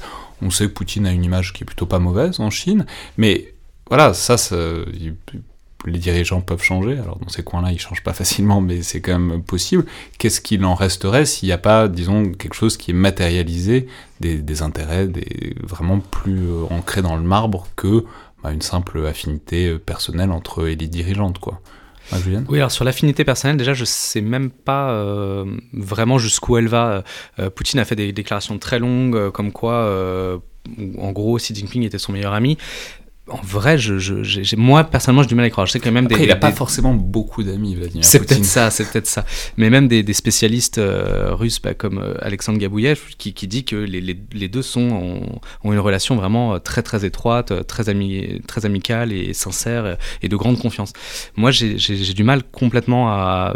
D'ailleurs, j'en vois pas à part des déclarations de Poutine, mais encore une fois, si on veut, si on veut afficher une amitié, d'un point de si c'est une stratégie diplomatique, oui, il peut, il peut dire autant qu'il voudra que, que Xi Jinping est son meilleur ami, mais voilà, moi, je j'y crois pas euh, à 100%. Et justement, sur la, concrétisation, c'est moi ce qui me semble le plus, euh, ce qui m'interroge le plus. C'est-à-dire qu'il y a cet affichage, encore une fois, dans le domaine militaire avec des exercices, dans le domaine spatial avec un projet de faire une station lunaire commune euh, entre la Chine et la Russie à l'horizon 2030. Il y, a des projets extrêmement ambitieux, des annonces pour pas dire effet d'annonce extrêmement ambitieux, mais en réalité, la coopération technique dans le domaine militaire, dans le domaine technologique, dans le domaine spatial, moi j'ai du mal à, l'évaluer, je la vois pas beaucoup. Euh, par exemple, il y a eu des, effets d'annonce, notamment euh, dans le domaine militaire, à, des, niveaux extrêmement stratégiques comme euh, l'alerte avancée ou la défense antimissile balistique, ce qui, ce qui sont des niveaux de coopération extrêmement euh, poussés sur des technologies extrêmement stratégiques. Mais en réalité, ils l'ont dit, Vladimir Poutine lui-même l'a annoncé, mais en réalité, on ne voit pas vraiment euh, la, concrétisation de, de, cette coopération. Il y a eu euh, deux exercices de, de, d'essais antimissiles, mais simulés. on ne sait pas vraiment jusqu'où ça va. Isabelle Fagan? Oui, j'avais envie de dire que même entre euh, meilleurs amis, euh, on se fait pas forcément beaucoup de cadeaux. Et euh, ça, c'est quelque chose. je disais que les Russes n'étaient pas très vocaux sur le fait qu'ils avaient des différences avec les, les, Chinois. Mais il y a quand même un domaine sur lequel on les a entendus râler de temps en temps, y compris les officiels russes, même si c'est très rare ces derniers temps, sur le volet économique, en disant aux Chinois bon, il faudrait rééquilibrer ce rapport de force commercial où nous, on va vendre surtout les ressources du sous-sol, le bois, etc. Et puis, vous, nous, voilà, il faudrait quand même faire un petit effort. Donc, est-ce que vous pourriez pas acheter certaines machines-outils, certaines choses chez nous pour équilibrer un peu le truc? Et pour l'instant, je ne vois pas de progrès. Je vois toujours des, des officiels ou des experts russes se plaindre de ça. Donc, sur les investissements chinois, on croit toujours que la Russie craint d'avoir trop d'investissements chinois sur son, sur son territoire. Et en fait, la réalité, c'est que la, Russie piaffe d'impatience parce que, à part quelques affaires très stratégiques, finalement, les Chinois sont extrêmement prudents sur leurs investissements en Russie. Et en fait, euh, bien souvent, euh, ils, trouvent que la partie russe n'en fait pas assez, euh, ne fait pas sa partie du contrat, n'est pas très stable du point de vue législatif, donc on n'a pas trop envie d'investir là. Et là aussi, les Russes râlent un peu, mais voilà, on voit la tension qui, existe. Et puis, sur les sanctions, finalement, la, la Chine en a profité pour imposer à la Russie des conditions qui ne sont pas forcément très favorables, notamment euh, ce fameux gazoduc Force de Sibérie. Euh, visiblement, la négociation s'est faite vraiment très majoritairement aux conditions de la Chine, donc des conditions qui ne sont pas très favorables pour, pour la partie russe. Donc, même entre amis, on profite un peu de la faiblesse de l'autre. Et, et, ce qui me frappe, c'est que c'est un des sujets sur lesquels les Russes, les Russes ont souvent exprimé leur mécontentement. Alors aujourd'hui, évidemment, on en parle moins parce qu'encore une fois, on a besoin afficher une euh, amitié, comme euh, disait Marc, sans limite, comme ils disent d'ailleurs. Euh, mais c'est vrai que quand on regarde des avis d'experts ou des commentaires, il y a, y, a, quand même cette idée qui ressort que finalement, eh bien, on comprend les Chinois. Euh, que finalement, s'ils avaient, si eux, ils avaient ces opportunités-là, probablement ils feraient la même chose, parce qu'on voit bien que la Chine est pragmatique, et que finalement, euh, la plus grande erreur, c'est euh, que les dirigeants russes n'ont pas su moderniser la Russie et lui donner la capacité, finalement, d'être dans une position plus favorable par rapport à la Chine.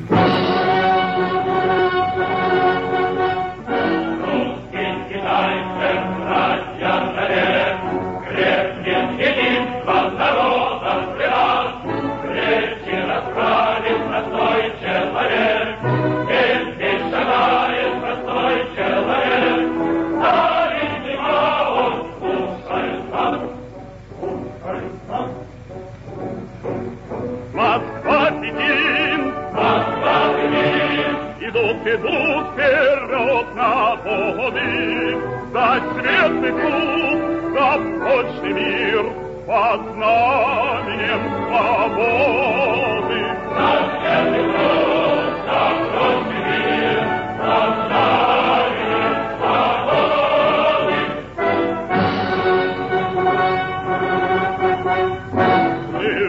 на Волге голос янцы, видят китайцы сияние Кремля, мы не боимся военной красы, воля народа сильнее грозы, нашу победу славит земля. Славит земля. Славит земля. Славит земля.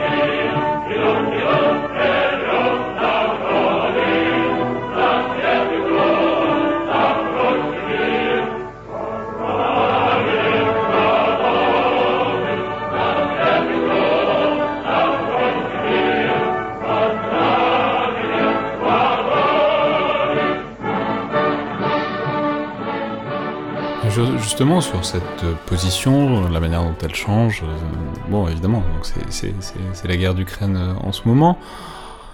Oh, rappelons peut-être la séquence qui commence un petit peu avant, puisque on a vu que clairement Moscou et, Vladimir Poutine allaient chercher un appui à Pékin. Ah, on peut rappeler qu'il y a eu une visite de Poutine le 4 février, qui d'ailleurs est une visite hyper express, il reste un après-midi, il dîne et il s'en va, ce qui indique bien qu'on n'est pas là pour discuter de grand-chose de substantiel, mais on est là pour afficher quelque chose.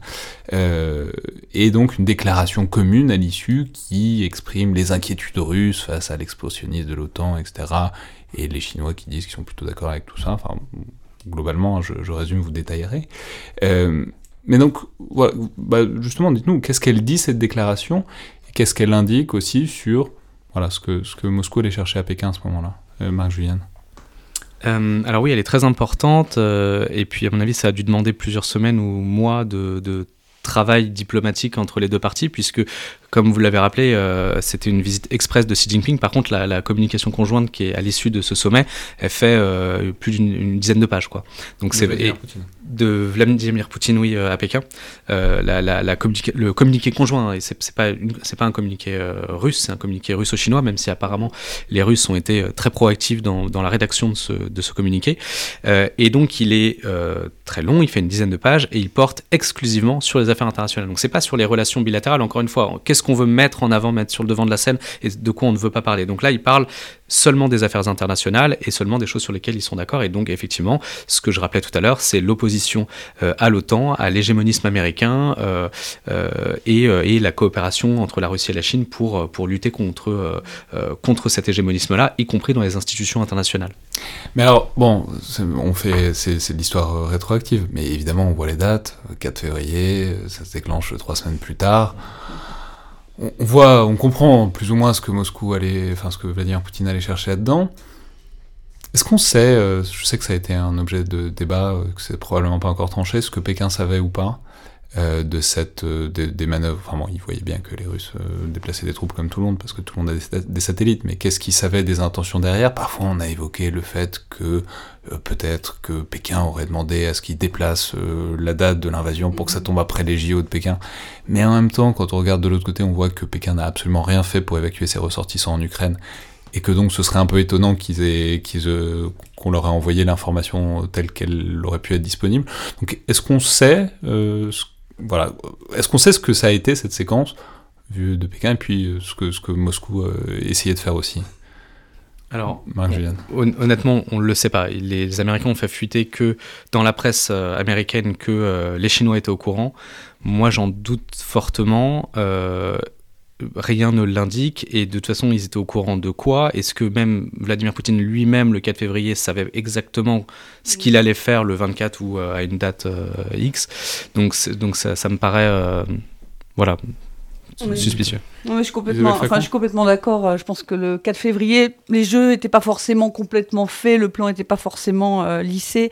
Et euh, bon, on va pas s'abriter constamment derrière euh, Gabouyev, euh, mais c'est quand même un très bon expert russe de la relation sino-russe et qui dit, voilà, je, je- qu'il a du mal à imaginer finalement que Poutine ait pu, pu, di- pu dire à Xi Jinping quelque chose qu'il n'avait visiblement pas dit au cœur du sérail des gens qui sont les plus proches de lui finalement dans les cercles du pouvoir. On a vu la surprise de Monsieur Narishkin et aussi la façon dont il s'est fait maltraiter.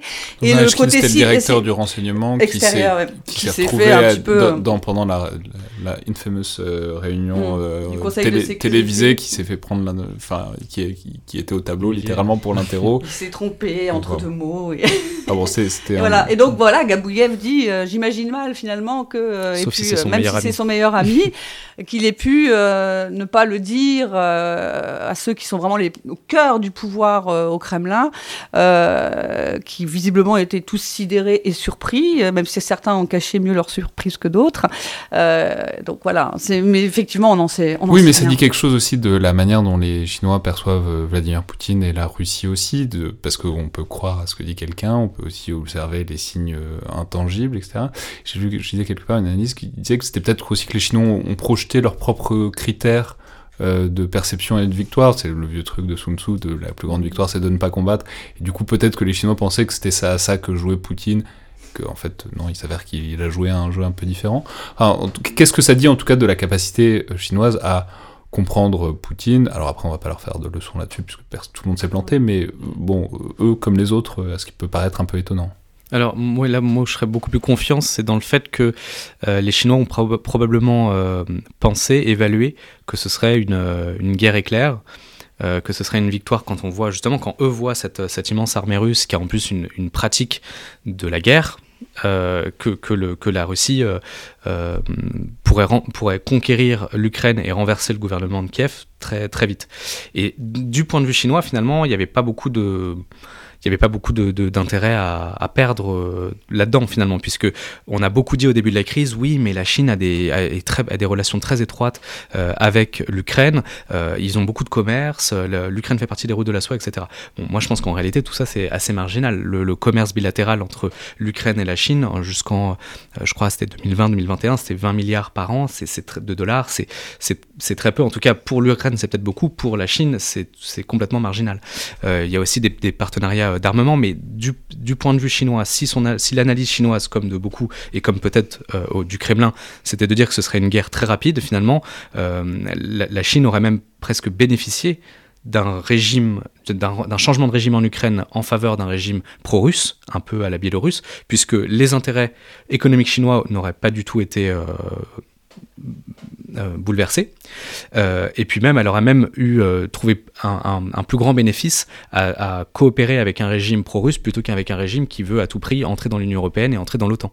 Donc là-dessus, je, pense qu'il y avait plutôt l'intérêt de la Chine, c'était une guerre rapide et un changement de régime. Et alors, maintenant, maintenant qu'on y est, euh, enfin bon, c'est un peu le problème de la Russie, c'est bon, maintenant ils y sont, ils y sont, quoi. Euh, et donc, euh, on a évoqué à plusieurs moments bah, les soutiens que pourrait bien recevoir la Russie de la Chine, alors soutien diplomatique, enfin j'ai dit, ils s'abstiennent, bon, c'est déjà quelque chose euh, dans la situation dans laquelle était la Russie. Mais bon, ce qui était un peu inquiétant, c'était au moment où tout l'Occident disait qu'ils allaient euh, aider militairement l'Ukraine, ben, euh, la peur c'était que la Chine aide militairement la Russie, et l'un plus l'autre, ça commençait à faire beaucoup pour la petite Ukraine, euh, vue d'ici en tout cas. Est-ce qu'on sait, est-ce qu'il s'est passé des choses? Est-ce qu'ils ont est-ce qu'on sait même si les Russes ont demandé certaines choses? Et puis, hmm, plus fondamentalement, qu'est-ce que ça pourrait être? Parce qu'on l'a dit, mais enfin bon, maintenant ils n'utilisent pas exactement le même type d'armement. Euh, ils n'ont pas les mêmes équipements, ils n'ont pas les mêmes doctrines, ils ont voilà. Même si les Chinois voulaient aider concrètement la Russie, il n'est pas évident que ce soit dans leur intérêt. Qu'est-ce qu'ils pourraient bien faire pour aider les Russes? Bah, on en revient un petit peu à des choses qu'on a dites précédemment, c'est-à-dire que il est probable que euh, ce soit pas faux en fait cette information qu'ont sorti euh, les Américains, mais peut-être qu'ils l'ont mise dans un contexte qui est pas tout à fait le bon, et peut-être volontairement, mais ça c'est une autre histoire. C'est-à-dire qu'encore une fois, on avait vu euh, la Russie commencer à s'intéresser ces derniers temps à euh, des euh, systèmes chinois qu'ils n'ont pas, peut-être pour accélérer leur propre effort. Donc on parle beaucoup de drones, on parle de certains types de missiles. Ça c'est ce que j'ai évoqué tout à l'heure. Après j'ai beaucoup de mal à imaginer la Russie demander dans des conditions de guerre, sachant qu'elle doit quand même avoir encore quelques stocks d'équipements quelque part, en ressources humaines c'est une autre question, mais en, termes d'équipement, je pense qu'elle a encore quelque chose sous le coude. Euh, je l'imagine mal demander, ce qui en plus accentuerait son image de faiblesse militaire euh, telle qu'elle est en train de s'installer euh, ces derniers temps, euh, demander à la Chine de l'aide, d'autant que ça voudrait dire qu'il faut apprendre à utiliser ses équipements, il faut être formé, enfin, donc ça, j'y crois pas vraiment. En revanche, c'est possible que ce soit un élément qui fasse partie d'une négociation qui aurait été entamée euh, depuis un certain temps et qui irait assez bien avec ces tendances que j'évoquais tout à l'heure sur euh, le fait qu'aujourd'hui euh, la Russie euh, peut s'intéresser à certains systèmes euh, chinois. Elle aurait peut-être préféré le faire avec d'autres, mais il se trouve qu'il n'y a pas beaucoup d'autres partenaires possibles. Hein. Comme vous l'avez dit, la Russie n'a pas beaucoup d'amis et donc c'est pas impossible que ce soit plutôt ça. oui, alors. Euh, je, sais que c'est pas tout à fait dans, dans l'air du temps de, de, contester le renseignement américain quand on est français, mais là, pour le coup, moi, je doute quand même beaucoup de, de des informations qui ont été futées. D'ailleurs, quelles informations en fait? Parce qu'en fait, c'était au conditionnel. Euh, la Russie aurait demandé un soutien financier et militaire. Donc, est-ce qu'il est plus financier? Est-ce qu'il est plus militaire? Militaire de quelle mesure? Oui, voilà. Donc, financier, euh, oui, bien sûr. Enfin, en tout cas, bien sûr, j'en sais rien, mais c'est crédible. Euh, militaire, c'est beaucoup moins crédible. Alors, déjà, c'est assez peu c'est moins crédible. Peut-être que les, les, les Russes l'ont demandé, pourquoi pas, mais après la, la question c'est qu'est-ce que les Chinois ont répondu? Ce que j'allais dire, c'est où est l'intérêt chinois là-dedans? Parce qu'on mesure bien que la Russie peut avoir besoin de la Chine, si ce n'est dans un, dans un horizon temporel immédiat, mais à moyen, voire à long terme. Mais on sait que euh, les grandes puissances font rarement des gestes parfaitement désintéressés, surtout euh, dans une relation qui peut être un peu ambiguë comme celle-là. C'est-à-dire, où, où, serait l'intérêt bah, chinois bah, là-dedans? Aucun intérêt, mais en plus, au contraire, la, la, Chine aurait beaucoup à perdre. Puisque là, si la Chine soutenait, ne serait-ce qu'économiquement, mais alors militairement, euh, la Russie, le lendemain matin, elle, elle, elle elle prendrait une volée de sanctions euh, de, de la communauté internationale. Elle Ouais, serait sanctionner la Chine, c'est pas comme sanctionner la Russie. Bah, la Chine a aussi beaucoup plus à perdre, parce que le- le- justement l'économie est beaucoup plus importante que celle russe. Euh, la Chine a moins de pratique des sanctions que, que la Russie depuis 2014. Donc non, je pense qu'au Dire contraire, que la la- Russie a le cuir un peu tanné depuis Peut-être. Et- une décennie. donc voilà, je pense que la Chine n'avait, euh, alors non seulement euh, pas d'intérêt, mais surtout beaucoup à perdre dans ce soutien-là. Il y a aussi quelque chose que je trouve un peu dissonant, c'est que la Russie, euh, justement, je, parlais de condescendance, ce serait extrêmement vexant euh, qu'on qu'on révèle que la, Russie vienne euh, quémander d'un soutien militaire. On a parlé donc d'armement d'assez euh, haute technologie comme des drones, des, missiles, mais on a aussi parlé de rations de combat. Donc à la limite, ce serait moins sensible pour la Chine, même si pour moi c'est tout aussi sensible. C'est-à-dire que la Chine, euh, même si elle fournit des rations de combat euh, à la Russie, ce serait quand même considéré comme un soutien militaire. Donc l'équation serait la même. Et donc même voilà d'un point de vue russe, je trouve ça presque même vexant. je sais pas comment les Russes l'ont pris cette, cette information américaine. Mais voilà, en fait, en réalité, le, ce qui a fuité dans les médias de la part de la Maison Blanche, c'est quasiment rien. Il y a, a pas de détails, on ne sait rien, Euh, mais ça a permis de ça a permis de créer une sorte de, de- crainte, je pense, euh, et de surtout de faire pression sur la Chine, puisqu'il faut rappeler que cette information a fuité euh, un dimanche soir, quand le lendemain, euh, Jack Sullivan rencontrait Yang Jiechi, qui est le diplomate numéro un chinois, à Rome. Et donc, c'était un sommet qui était prévu de- de- depuis longtemps, mais qui allait porter quasiment exclusivement sur, sur l'Ukraine et, qui a duré très longtemps. Et le, donc ça, c'était le lundi à Rome, et puis le vendredi, il y avait un sommet virtuel entre Joe Biden et Xi Jinping. Et d'ailleurs, ils ont relancé de nouvelles informations à la, veille ou l'avant-veille du sommet euh, entre Joe Biden et, Xi. Donc, euh, je pense que le, contexte aussi était euh, pas euh, ne tom- était pas n'était pas un hasard et c'était une manière en fait de, faire pression sur la Chine et ensuite le message très explicite des Américains de dire si vous si vous aidez la Russie, si vous euh, tentez de contourner les sanctions ou d'atténuer euh, les, sanctions de la Russie d'un point de vue économique ou militaire, euh, vous- on, exercera, on appliquera des sanctions immédiatement et très très fortes, aussi fortes que l'on qu'on l'a fait par rapport à la Russie. Et d'ailleurs, l'Union européenne suit cette, trajectoire-là. Mais alors, bon, si on s'accorde pour dire que un terme immédiat, c'est bon, probablement rien, ça n'a probablement pas eu lieu et ça n'aura probablement pas lieu. Quelles sont les, les conséquences peut-être euh, à plus long terme? Puisque on mesure bien que les réticences de la Russie, même jusqu'en 2014, se- s'exerçaient jusqu'en 2014, c'est-à-dire jusqu'au moment où ils n'ont plus le choix, et là il faut s'ouvrir. Là, ça va être euh, quand même la double dose, ça va être encore euh, plus net, dans une relation dont on disait déjà qu'elle était déjà déséquilibrée et que la Russie avait pas forcément énormément de cartes en main, ou en tout cas de levier dans les négociations bilatérales. Qu'est-ce qu'on envisage sur euh, l'avenir de la relation sino-russe, étant donné la position de faiblesse manifeste de la Russie dans le système international en général? Isabelle Facon Alors c'est certain qu'à Moscou, je pense qu'on va certainement s'inquiéter euh, de ça, parce que en plus, euh, on en parlait tout à l'heure, euh, cette image de puissance militaire qui est un petit peu l'avantage comparatif de la Russie dans la relation avec la Chine, même si on peut le discuter, bah, ça va être un petit peu écorné dans, dans les prochains temps. Donc ça, c'est une difficulté. Et on voit aussi que la Chine, bah, elle se comporte un peu comme en 2014, hein, c'est-à-dire bah, d'un côté, on, on insiste quand même sur la responsabilité des Occidentaux dans cette affaire-là. Donc là, c'est plutôt un appui euh, indirect à la dans, les origines du conflit, j'entends par là.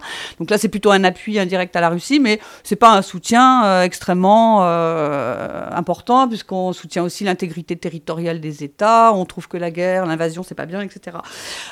Donc pour la Russie, oui, c'est pas une bonne affaire du tout. Je pense qu'elle mise pas mal pour continuer à équilibrer les choses, mais encore une fois, c'est une vision assez court-termiste. Hein, et je pense que là encore, on n'est pas du tout dans le jeu on est plutôt dans euh, euh, la, course à l'échalote, je le crains.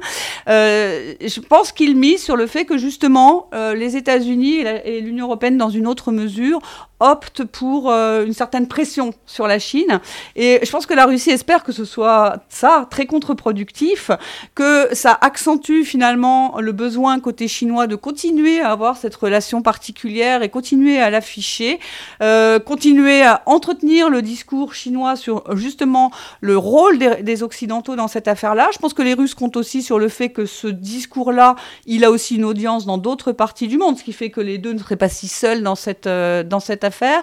Donc je pense que du côté russe, actuellement, on se frotte un petit peu les mains par rapport à la pression qui est exercée euh, objectivement sur la Chine, sur la guerre en Ukraine, parce qu'ils pensent que ça va plutôt être un avantage pour eux et que ça va amener la Chine à rester quand même euh, plutôt solidaire et essayer de, continuer à coopérer avec la Russie quand c'est possible, où c'est possible, tout en restant quand même, si possible, sous le radar des, des sanctions secondaires.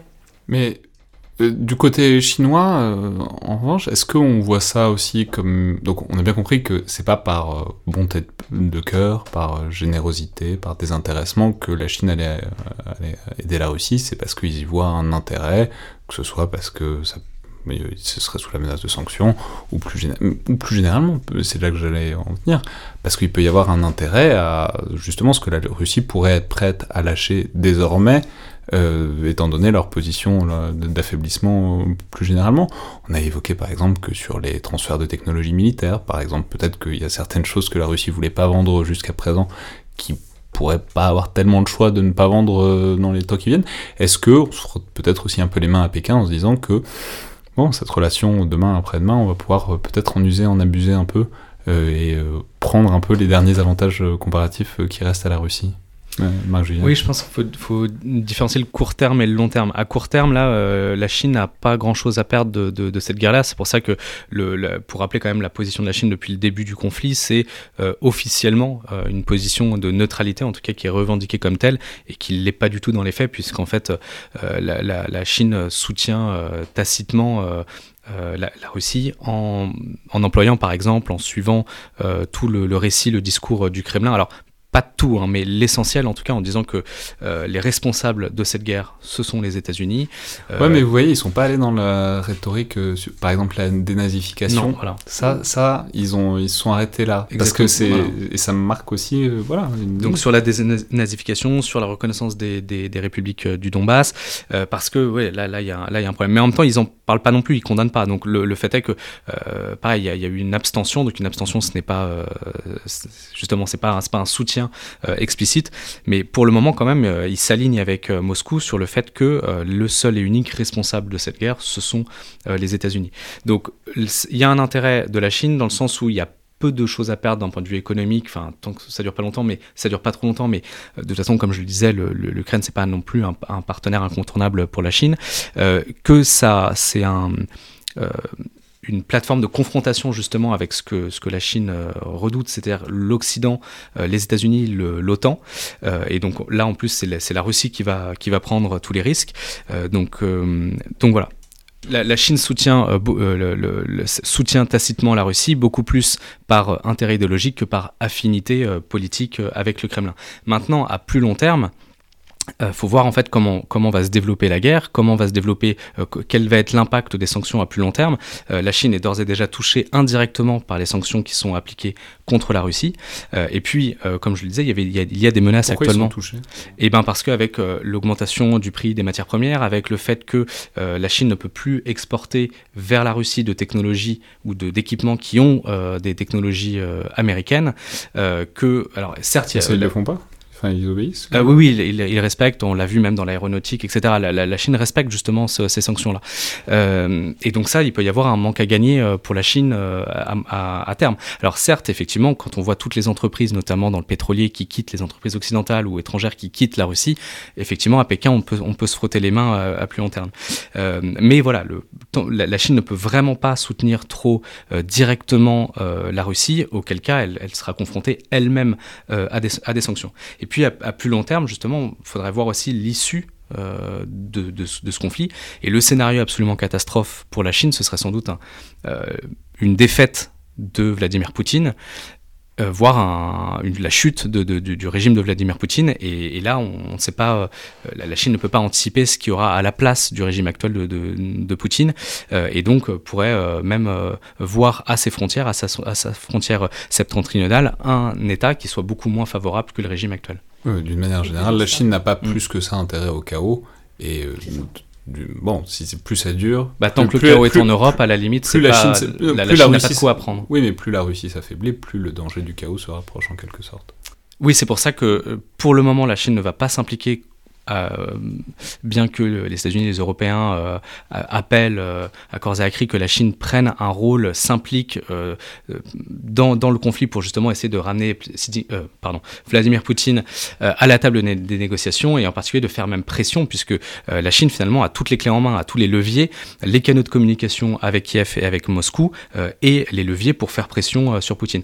Donc ce n'est pas un problème de moyens si la Chine n'intervient pas, c'est un problème de volonté. Alors d'une volonté politique de sa part, encore une fois, parce que je pense qu'elle n'a pas de quoi apprendre, et puis à court terme, en fait, ça occupe les Américains, les Européens, qui, je le rappelle quand même, développent leur stratégie indo-pacifique ces dernières années, et particulièrement depuis l'arrivée au pouvoir de, Joe Biden aux États-Unis. Donc ça, détourne comme ça l'attention euh, des Occidentaux de la région indo-pacifique. Euh, et, puis, euh, voilà.